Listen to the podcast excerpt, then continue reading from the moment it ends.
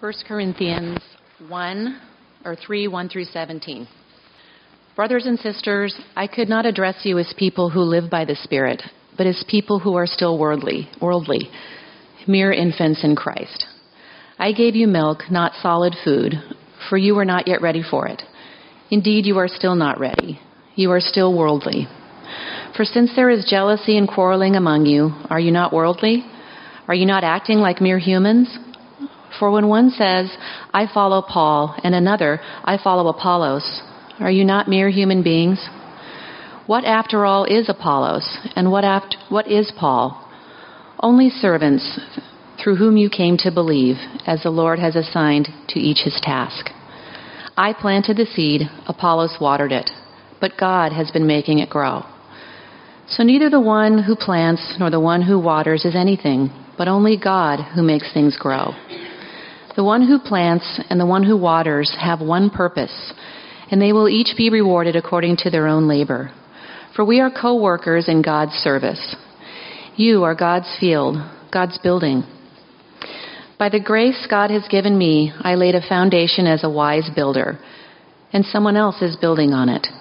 But each one should build with care, for no one can lay a foundation other than the one already laid, which is Jesus Christ. If anyone builds on this foundation using gold, silver, costly stones, wood, hay, or straw, their work will be shown for what it is, because the day will bring it to light. It will be revealed with fire, and the fire will test the quality of each person's work. If what has been built survives, the builder will receive a reward. If it is burned up, the builder will suffer loss, but yet will be saved, even though as only as one escaping through the flames. Don't you know that you yourselves are God's temple and that God's Spirit dwells in your midst? If anyone destroys God's temple, God will destroy that person, for God's temple is sacred, and you together are that temple. Thanks, Michelle, for that reading. This is, I think, when I'm supposed to preach, right? The moment in the service when I come up here and I talk for a while. That was a joke, by the way. It's okay to laugh. It's okay to, to be open and be free. Um, before we get started, uh, I would love it if uh, you could pray for me. I'm going to be praying for you, and I like to do this this way. If you're comfortable, uh, in Scripture we see that the extending of hands is a way of extending anointing and blessing and prayer. And so I'm just going to ask you now to extend your hands towards me as I extend my hands towards you. Uh, and we're going to take a moment to pause and pray. So if you're comfortable, feel free to do that. Um, but let's pray together. Father in heaven, we thank you for this moment. We thank you for you are good. Uh, Lord, we've already sung your praises and sung about who you are and the ways you love us. Um, we've heard about the things that you're doing in our community, God. And as we gather around your word, would you speak? Would your voice louder than any voice, your words clearer than any words, your heart, Lord, your passion for us and for this church greater than anything. So, Lord, be with those who are here. Make their hearts fertile soil. Let your spirit work and speak as only you can. We entrust ourselves to you, Lord. Take my words, my thoughts. I'm just a vessel, so use me as you will this morning. In Jesus' name we pray. Amen. Amen. Well, good morning, everyone. My name is JD, and I'm one of the pastors here at Pine Lake Covenant Church. And I am normally the pastor of worship ministries. I normally do music. Um, normally is an interesting word because I've only been here for about a month. Um, so, you know, that's, that's kind of a thing. But I'm preaching today. Um, pastor Mark's on vacation, and he asked if I would love to preach, and I'd love to preach, so I'm here doing that. And, I, and I'm super excited, right, that you all are here worshiping with us. And if you're new, I'm especially excited that you are here with us today. Um, I've only been here for a month, and I can already tell that Pine Lake is a very, very special place. Uh, we are a church that strives to love God, love people, and grow disciples. And we do it with all ages, all growing all the time, and we do it in meaningful ways together. Now, there are a lot of churches in this area. Feel free to check them out if you're you know, new or whatever, but I really do hope that this is a place you can call your spiritual home, um, like I do. Well, for the last three weeks, we've been in a sermon series called Hurt by Church. And we've been observing the ways that people, uh, and we have been and can be and probably will be hurt by church. Uh, and we've been particularly studying this through the lens of 1 Corinthians and looking at the church in Corinth and how Paul was addressing their issues at the time. The first week, we talked about being hurt by spiritual arrogance, and uh, Pastor Mark taught us about how the cross of Christ confounds and destroys any earthly wisdom. And he shared that in no circumstances should we ever use the cross to hurt people, right? The only person, he said this quote and I loved it, the only person who should get hurt by the cross is Jesus, his pain for our life. The second week, we talked about being hurt by spiritual immaturity and how the Corinthians thought that they were gaining some deeper truth and they were losing focus of the main thing. Right? We talked about how the Holy Spirit leads us into truth. And that truth isn't a mystery that's hidden or special, but it's Jesus and Him crucified. Right? Keep the main thing the main thing. Then last week, if you were here, we talked about being hurt by judgmentalism and how the cross shows us that everything is grace. Everything we have, we've been given. Right? So what gives us the right to judge? Right? In our hearts should only exist gratitude. Now this week, uh, we're going to be talking about an interesting topic. For those of you who read the e-news or in the loop or whatever we call that, I'm not going to ask you to raise your hands and embarrass yourself if you didn't read it because you should. Um, it's an awesome thing. You know what we're talking about. But for those of you who didn't, uh, I want you to watch this clip to get a sense of where we are heading this morning. Let's show it. What's that? We lost two billions? yeah, yeah, yeah. We are working hard to make that law. One weekend. It's on your wedding. That's my wedding. It is your wedding. Of course, I can't You know- not be there. I want that week done. when I walk into a room, they sort of it's it's like it's um just goes quiet a little bit. Well, how is your performance this quarter? Are you on the phone to someone? Yeah, I, look, I'm manager, okay? Okay. I, I do multitasking. That's an important parking space. Do you know how long it took me to work my way up the company so that I got my parking space? Um, John has asked you to, to be in here and like no, you get all the information. Yes, I know that I called you to be the info, but Did I tell you to use my parking space? I don't think I did. What are you talking about? I was moving a lamp for you. what did they say? You actually completed an unit. I'm the boss! I'm the boss! You are making mistake! Do you understand? Ah! Oh, wow. That, is that the angriest you've ever been? They're acting. All right. So I'm going to get you to switch around and, off the top of your head, improvise being a good boss. there's just there's less cliches about a good boss. Do you have any kind of like where, where would I where would I start with that? You know, like it's much easier. You, in in movies and stuff, you see, you know, you have a bad boss, you, you yell, you scream. You know, um, being a good person's a little bit less. yeah, That's it? yeah. That's great. okay. Like you've done this, Matthew. Given the conversation we just had. All right, all right. Can we give a hand to them? Yeah, I love that. I love it. Okay, shout out to the Center for Workplace Leadership, okay, at the University of Melbourne, Australia, for making that clip. And if you can't tell already, today we're going to be talking about the topic of being hurt by unhealthy leadership. Unhealthy leadership. Now, the argument can be made that the whole world is divided into two types of people leaders and followers. And whether you agree with that statement or not, it's undeniable that you and I are affected by leadership every single day, right? Some of us are leaders. We're leaders of our families, our workplaces, our community, even here in our church. Some of us are followers. The followers of our families, our workplaces, our community, even in our church. The reality is that we are probably a bit of both, right? You're probably a leader sometimes, a follower sometimes. You wear both hats. Now, the clip we saw is funny, sure. But it's scary too because all comedy is based in a grain of reality. And we laugh because we understand that there are people who lead that way in very unhealthy ways, right? And what's scarier, right, if we're, if we're going to be vulnerable and be honest, is that that kind of leadership, unhealthy leadership, happens in the church. Mm. Many times, sometimes because of us, sometimes, sometimes through us. So the question that we're trying to answer this morning is how do we respond, right? How do we prevent ourselves from being hurt by unhealthy leadership in the church and in our everyday lives? Fortunately, um, the first century church in Corinth was also facing issues around leadership. Christianity was just a movement that was beginning, and people were starting to take leadership positions, and they were arguing all over. And so Paul has some words for them that we're going to be studying, and we're going to find that he has some words for us. And as we dive in, we're going to see that Paul's three words for us today um, are this. Firstly, he's going to have a word for those who follow. Secondly, he's going to have a word for those who lead. And thirdly, he's going to have a word for workers or leaders in the church. So follow, lead, and in the church. Okay, that's where we're going this morning. Okay, so let's talk about Paul's word for those who follow. Okay. Paul starts this passage out by calling out the Corinthians. Pastor Mark mentioned last week that the Corinthians believed that they were special, that they had some special knowledge or special gifting or special experience that made them super spiritual people. And they took great pride in this. And Paul is saying, look, you, you think you're special, right? You think that you're somehow anointed or blessed, but the truth is you're still babies. He pushes this further by saying that when he was with them, that he gave them milk instead of solid food, insulting them, you know, that they're infants, that, that, that, that even now as he's writing this letter, that they're not ready for it. He says very sarcastically, okay, in verse 3, you are still worldly. For since there is jealousy and quarreling among you, are you not worldly? Are you not acting like mere humans? Corinthians, you aren't superhumans. You are mere humans. You aren't spiritual people.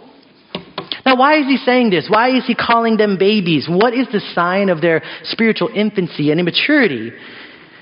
The answer to that is it's the way that they view their leaders. That's what he points out.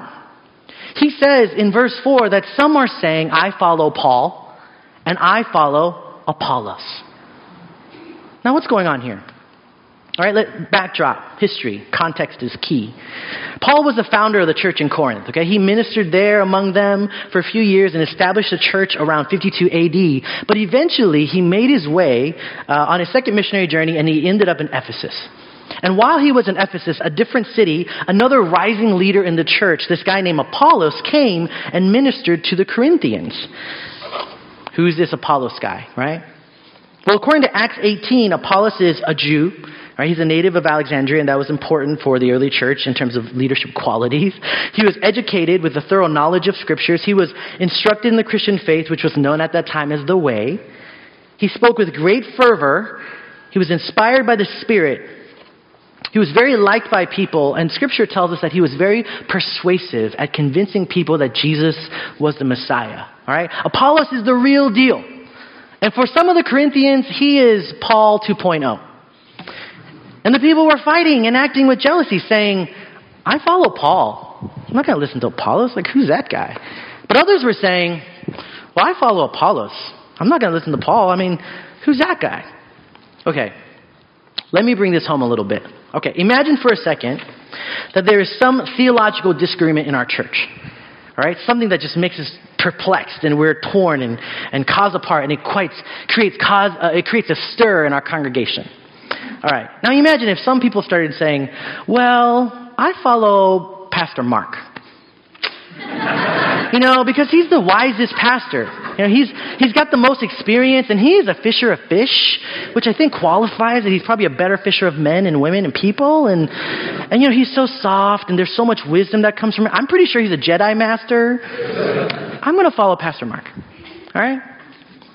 But maybe others will say, you know what? I follow Pastor Sharon, right? We miss her. Sharon, we miss you. If you hear this, we miss you. We love you. you know, she's so compassionate. She's so kind. She's so loving. And, and, and let's be honest, she's, she's the one pastor who really cares about us. You know, all the other ones is kind of pretend, but Sharon, she will sit with you and listen with you, and she will love you. But I follow Sharon. Someone else might say, well, you know what? The youth kids, right? Or I follow Pastor Nick, okay? Because he's tall and, and good looking. Right? I'm, as a short Asian man, I'm jealous that he's tall. Okay? I, I, I recognize that. Right? He's so good looking and he's so cool. Like, look at, he's got like paint on his face from paintballing. And, and the other thing about Nick that you don't know is that he can make anything. Right? He can make knives and t-shirts and bookshelves and paddle boards right there. Right? The other thing that I, I, Nick came to me in the office this week and he gave me a little, little thing, a little tiny thing. Oh, I should have brought it. But it's a little tiny thing. And I was like, Nick, what is this? It has logo on it. It was like a little canister. You know, it looked like lip balm or something. And he's like, this is hair wax. And I said, you make your own hair wax? How are you? He's like, you know, I just dabble. It's all natural ingredients, you know, I just kind of. So maybe some say, I want to follow Pastor Nick because he makes his own hair wax. He's amazing, right? But some might say, well, I follow Pastor Nancy because she's so fancy. fancy Nancy, right? She's running all these marathons and she's going to all these cool concerts with her selfies. And if I was going to hang out with someone, I'd want to hang out with Nancy because she looks like she's having a good time. I want to follow her. Right? And some probably would say, you know, well, who's this guy? No, I, I don't even know him. He's been around for a little bit. Definitely not following that one.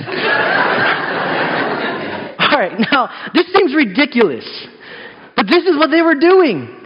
They were associating themselves with leaders in the church and saying, I prefer this one over the other. And they were saying, I'm going to follow this person and not the other person. Okay, now let me clarify something. There is nothing wrong with looking up to leaders.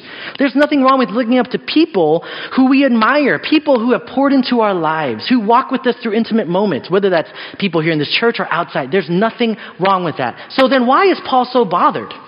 Bothered that people are doing this, right? Is it because he's insecure?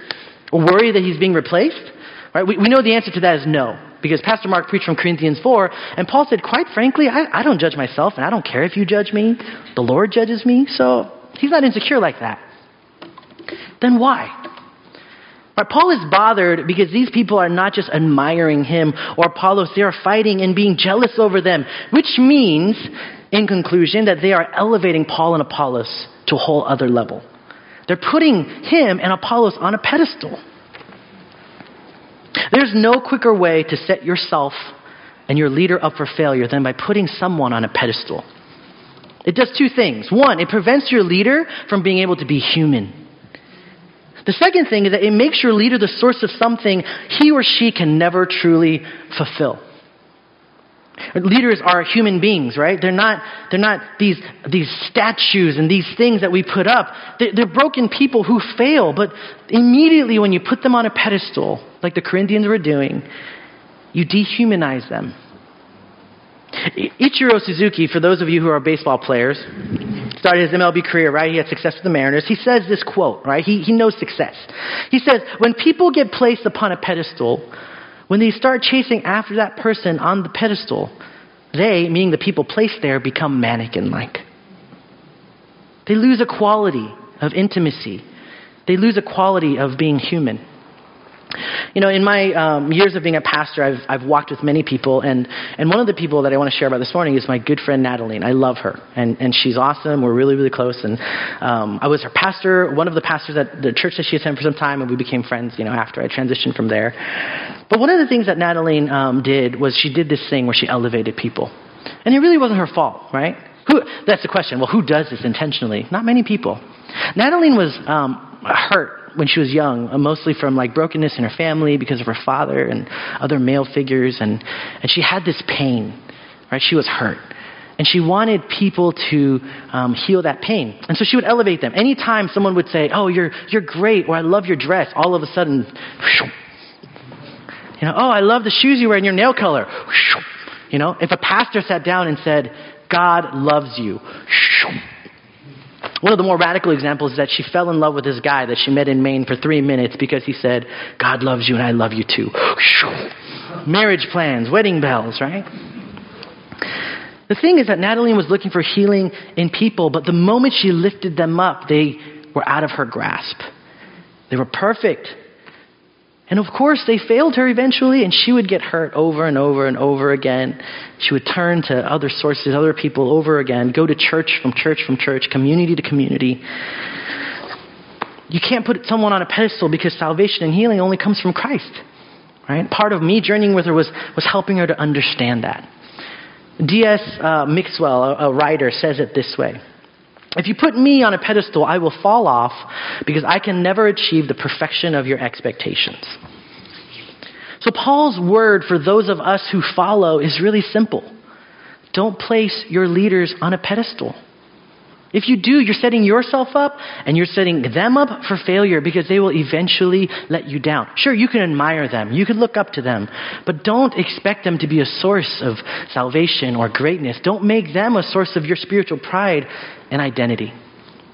All right, so now that we've looked at Paul's word for those who follow, let's look at his word for those who lead. So Paul's not okay with being on a put, on a pedestal. Okay, he very, very quickly destroys this pedestal. Uh, he doesn't like it that it's a source of infighting and jealousy. So, so he quickly says these words in verse 5 through 9. What after all is Apollos? And what is Paul? Only servants through whom you came to believe, as the Lord had assigned to each his task. I planted a seed, Apollos watered it, but God has been making it grow. So neither the one who plants nor the one who waters is anything, but only God who makes things grow. The one who plants and the one who waters have one purpose, and they will each be rewarded according to their own labor. For we are co workers in God's service. You are God's field, God's building. In these words, Paul does something very special. He de elevates himself and Apollos, and he elevates God.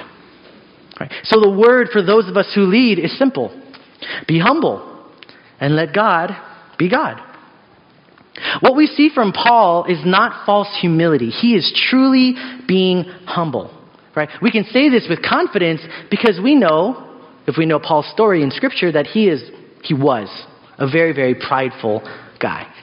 Right? He talks about this in another letter, and he says, Look, I'm a Jew, I'm a Roman citizen, I'm a Pharisee, taught by the best teacher in the land. You know, that'd be like the Harvard of rabbis. Uh, I'm in, in terms of his passion, no one equaled him. He went around and killed Christians. That's how proud and passionate he was. He thought he was serving God, completely broken. But he was arrogant and filled with pride.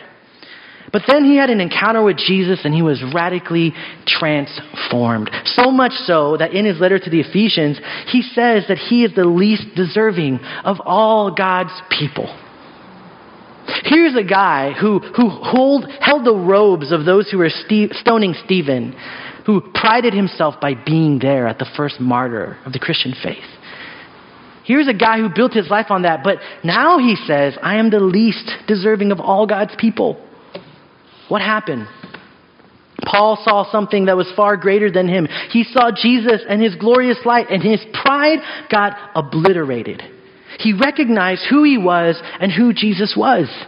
You see, when you and I see Christ and we encounter the glory of God, the radicalness of his love and power and majesty, the fact that he would want to align himself with us, in us, you can't be prideful in light of that power and that love.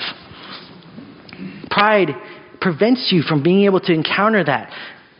I love C.S. Lewis, one of my most favorite authors. Right? In his book Mere Christianity, he says these two things about pride. The first thing he says is, you know, for pride is spiritual cancer. It eats up the very possibility of love or contentment or even common sense. He says later in the book, as long as you are proud, you cannot know God. A proud man is always looking down on things and people. And of course, as long as you're looking down, you cannot see something that is above you. When we are stuck in our pride, when we are stuck, right, in, in the things that we do and that becomes our identity, we can't see Jesus for who he is. But when we humble ourselves and see the glory of Christ, our pride gets obliterated. This is why Paul can say, who, who am I, guys, Corinthians? You think I'm special? Who am I? Who, who's Paul? Who's Apollos? We're nothing. We're servants. Right? He says that he is a farmer. Now, in the first century, farming was not an occupation that you proudly aligned yourself with. In certain cultures, there, like farming, agrarian culture, and work was the lowest work for slaves. Paul says, That's who I am compared to who God is. Neither the one who plants nor the one who waters is anything, but only God who makes things grow. What would your life be like if you led from a place of humility rather than a place of pride? If you believe that God was truly who He was, if you saw Him as Lord, Creator, Ruler, Master, and you believe that you were given your life, your gifts, your job, your time, your kids, your community, all of it to be a steward of it, what would change if you believed that the one who really mattered was God and not you or me? How would you lead your families, lead your workplaces, lead your communities, lead your church? There are many noticeable traits about Paul, but one that is undeniable is his confidence and boldness. This guy preaches and gets beat up, left for dead, and he walks back into the city to do it over and over and over again. How can he bet his life on his words? How does he do that? It's because he knows that it's not all dependent on him. He doesn't have to be the end all and, and, and fix it all for every solution. He doesn't have to be the one that the world has to revolve around. He understands that there's someone in the center who's much greater. And he's just a part of the process. Listen, God wants to work in and through your lives. Right? We're leaders, we're hands and feet, right? That God uses in this world. He wants to use you, He wants to use this church. I absolutely believe that. But if we think that we're great that Pine Lake Covenant Church or the individual people here, that somehow we're a part of something important, we're not going to get anything accomplished. Well, we might, but it's really only going to be limited to ourselves. But what if we said, God, you're the center of it? You who knows all things, has all things, you who understand beginning to end outside of time, you who, in spite of our failures, still accomplishes your plans for our families, for our workplaces, for our communities. Paul was able to humble himself. He was able to see Jesus for who he was. And so his word for those who lead is to be humble and let God be God. All right, so let's review. Paul's word for those who follow don't put your leaders on a pedestal. And Paul's word for those who lead be humble and let God be God. Paul's last word for us today is for those who work and lead in the church. And his word for us is, is simple yet powerful. It's this it's that God is a judge who protects his church. God is a judge who protects his church.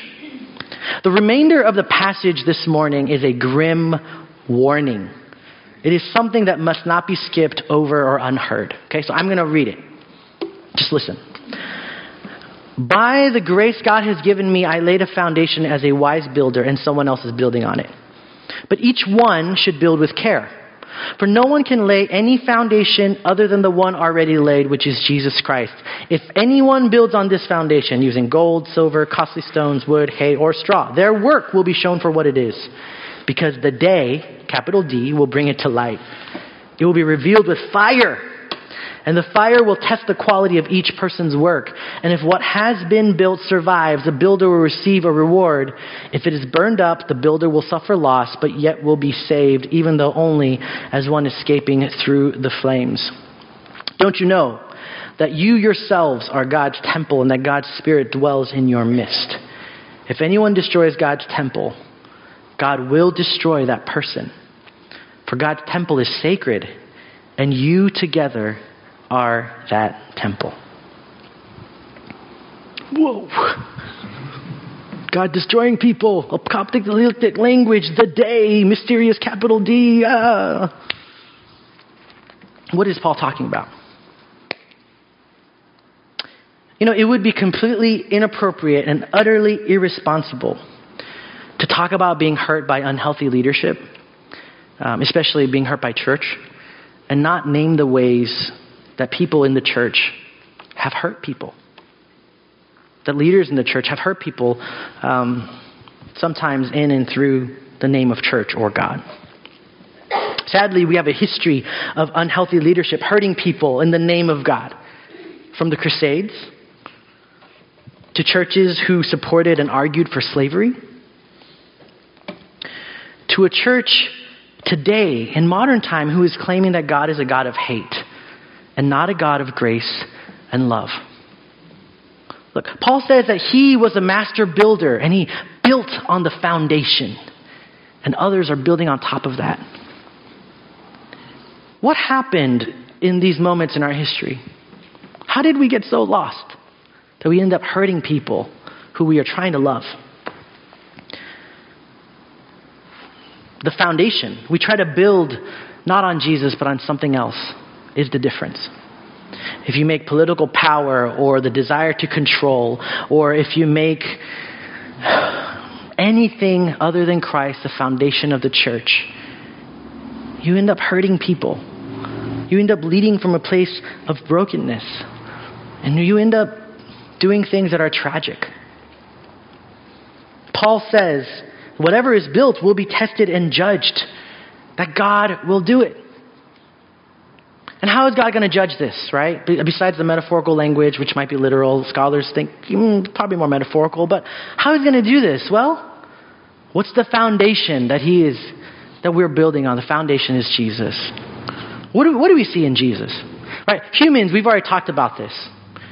We put people on pedestals. We lead out of pride and not humility. We make other things the most important thing, the main thing, and we end up getting lost about what is church and what isn't, and building walls and keeping people out and saying things about God that isn't even true.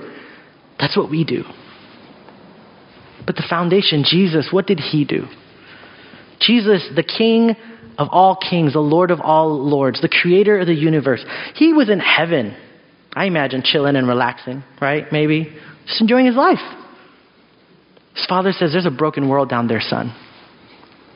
The one who had all power and all control decided to give it all away so that others could live, so that others could have life and thrive and succeed. When we're talking about unhealthy leadership, right, Jesus is the complete opposite of that. He's the example, the purest example of true leadership. And if we think about Jesus and what he did, leaving his heavenly throne, going on the cross, you know, taking our sins and dying in our place so we could have life, we see that true leadership is really about taking your life, your influence and your power and giving it away to others so that they can live. It isn't about control or power or doing it our way. It isn't about building on some false foundation, but it's about understanding that our message and the core of who we are is one of grace, love, is one of mercy and kindness. That is the leadership that Christ calls us to. That is a leadership that is founded, the church that we are building on top of. Pine Lake Covenant Church, I've known you for a month. I've been asking myself a lot of questions, you know. Why, why do we do it this way? Or what is this? Or why, you know, just trying to understand. There's so much history to who we are and what we do. And as I was preparing this sermon, I started asking my question, uh, or the, I started asking myself the question, sorry, what is the foundation of our church? What is it that we want this community, the people of Sammamish, the surrounding areas, like let's say Issaquah and Redmond, because they're just right over there and over there, or whatever. I'm horrible with directions. What do we want them to know us for? What is the kind of leadership that we're going to show among ourselves? Is it the one that, that takes power and control and manipulates and builds walls and hurts people? Or is it one that says, we want to take all that we've been given our time, our gifts, our resources, even our families, share them with each other, share them with, with all of you, give away all of that so that you could live that we could pursue God together and grow in Him together. Paul's last word for us is that God is a judge. Our work, what we do to build this church, will be tested. And look, we do a lot of work. That is one thing I know for sure, being here for one month. Right? In the month that I've been in here, right, we, we've done so many amazing things. Right? The church has pledged $1.3 million over the next three years for ministry. Right? For the last five years and before, you know, we've been working out this 2020 vision. And what's crazy to me is that being the new guy, I actually see us living into it. Right? Well, diversity is one of them. I'm here. I'm on stage. Right? I'm pretty sure that I'm like the first non-white staff member in Pine Lake's history or something, right? Like, this is a historic moment. Not me. I'm not important. Jesus is important. But do you see what I'm saying? Like, we are actually living into what we say we are, who we say we are. We're living into the mission and vision that God has given to us. Let's do it out of a spirit, out of leadership that is bounded in Christ. In his example, which is one of love, grace, mercy, and hope, one that says we're willing to give it all away so that this city and the people in our neighborhoods and our families can live. So, in conclusion, Paul's words, his three words for us are this one, don't place your leaders on a pedestal. Two, be humble and let God be God. And three, God is a judge who protects his church. So let's be wise builders. Where are you this morning, right? Maybe you're in a place where you've been placing people in your life, whether they're your family members or people you know are leaders, on a pedestal because you want something from them, like my friend Natalie. You know, the, the good news is that Jesus is, he can fulfill that. You don't have to lift people up. You can let them be human. They'll actually be of more service to you that way. You'll be able to walk with them and love them, and they'll be able to do the same for you.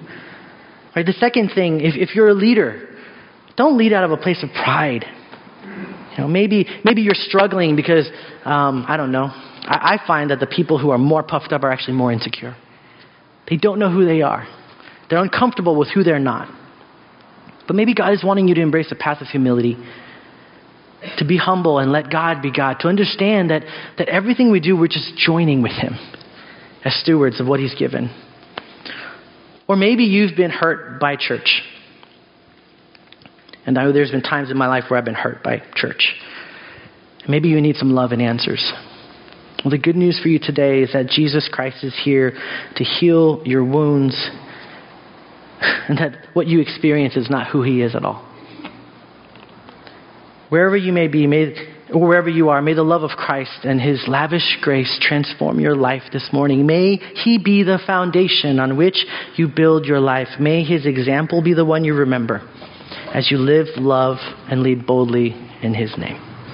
Pray with me this morning. Father God, I thank you for this time that we've had um, to reflect on Paul's words to the Corinthians. God, what are we? Who are we? We are nothing but servants. Neither the one who plants or waters, none of that matters. It's only God who makes it grow. So, God, help us to have a proper understanding of who we are. It's not thinking less of ourselves because, Jesus, you died for us. We were valuable enough that you gave your life. So, Lord, give us proper placement. Help us to see the cross the way that it inspires us to walk in humility and to lead in a way that is reflective of you and your kingdom. In the name of Jesus, we pray. And all God's people said, Amen.